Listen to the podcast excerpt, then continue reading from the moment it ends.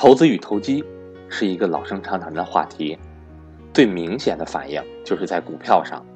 我所遵从的理念是价值投资，而且到目前为止，很庆幸自己还在坚持，并且已经取得了一个不错的收益。投资其实就像酿酒一样，需要耐心等待，需要时间的熏陶。只要选择的标的物持续增长性很好，那我们就有理由相信有酒香四溢的那一天。如果您相信价格是伴随着价值的提升而提升的话，如果您有足够的耐心等待酒香四溢的那一天，那您就应该遵从价值投资的理念。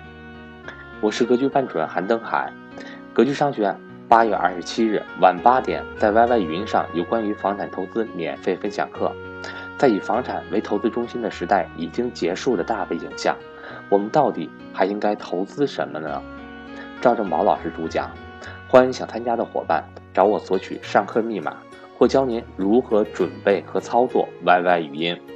我的手机和微信为幺三八幺零三二六四四二。接下来，让我们来听听赵老师对于价值投资的阐述。最近。我又重温了一下美国著名的投机之王利弗摩尔的著作《股票大作手回忆录》，看完之后呢，颇有感慨，我就形成了一个对比。利弗摩尔呢是美国历史上比较早期的吧投机之王，巴菲特呢是后来的价值投资的王者，可以说是股神。两个人呢，我做了一个对比。利弗摩尔的人生呢，可以说是传奇的人生。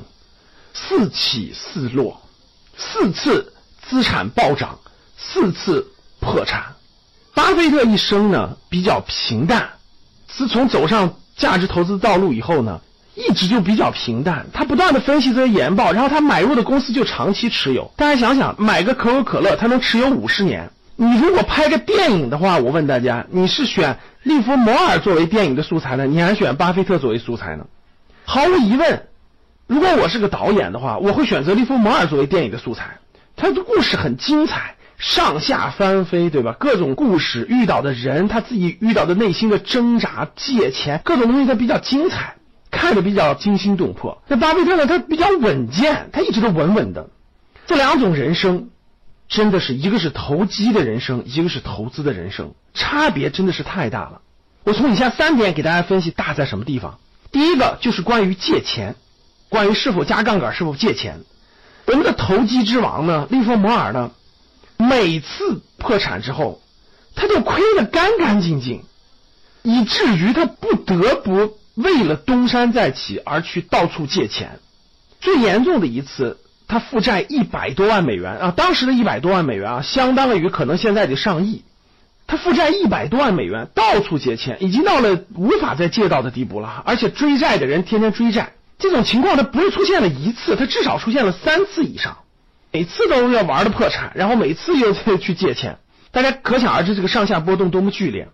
巴菲特不是的，巴菲特的理论一直就是说不用杠杆、不借钱投资。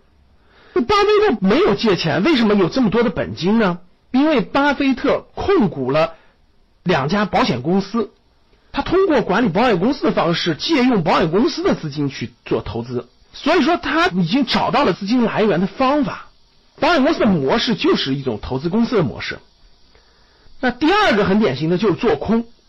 所谓做空，就是通过市场的下跌去获利。我们买涨是做多嘛，市场做空。那利弗摩尔呢？几次大的获利啊，他小的获利是在靠上涨获利。但利弗摩尔很特殊，他的人生几次获得巨大的利益，全是靠做空。比如说，他人生的第一个一千万美元是他在四十八岁的时候，在期货市场上靠做空小麦获得的。他人生的第一个一亿美元是一九二九年股市大崩盘中做空获得的。他是反向操作的。那巴菲特的价值投资理论呢？包括巴菲特传言的是绝不做空。不仅巴菲特这么说，我所能接触到的价值投资的方法都给我们传递了绝不做空。为什么呢？因为市场是不断上涨的，好的公司也是不断的涨的新高的。虽然它中间会下跌，但是其实下跌是上涨中的某一个阶段。很难把握住。你能把握住一次，你很难把握住两次；你能把握住两次，你很难把握住三次。像利弗莫尔这种投机之王，能把握住三到四次，最后的结局还是那么悲惨。这是第二做空，第三期货。投机之王呢，他的多次获利都是靠期货，但是他多次巨亏也是靠期货。他有至少三次以上的破产是跟期货相关的。有一次赔的真是底儿掉哈，他赔的最多的就是做期货，但是他从来没有远离期货，因为期货风险巨大，但是同时它获利也是巨快，就有暴利。那以巴菲特为代表的价值投资呢，明确指出期货是反人性的，抵制期货的，那不建议普通股民去碰期货。所以大家看，基于这三点最重要的投资的原则和标准，他们的人生就是不一样的。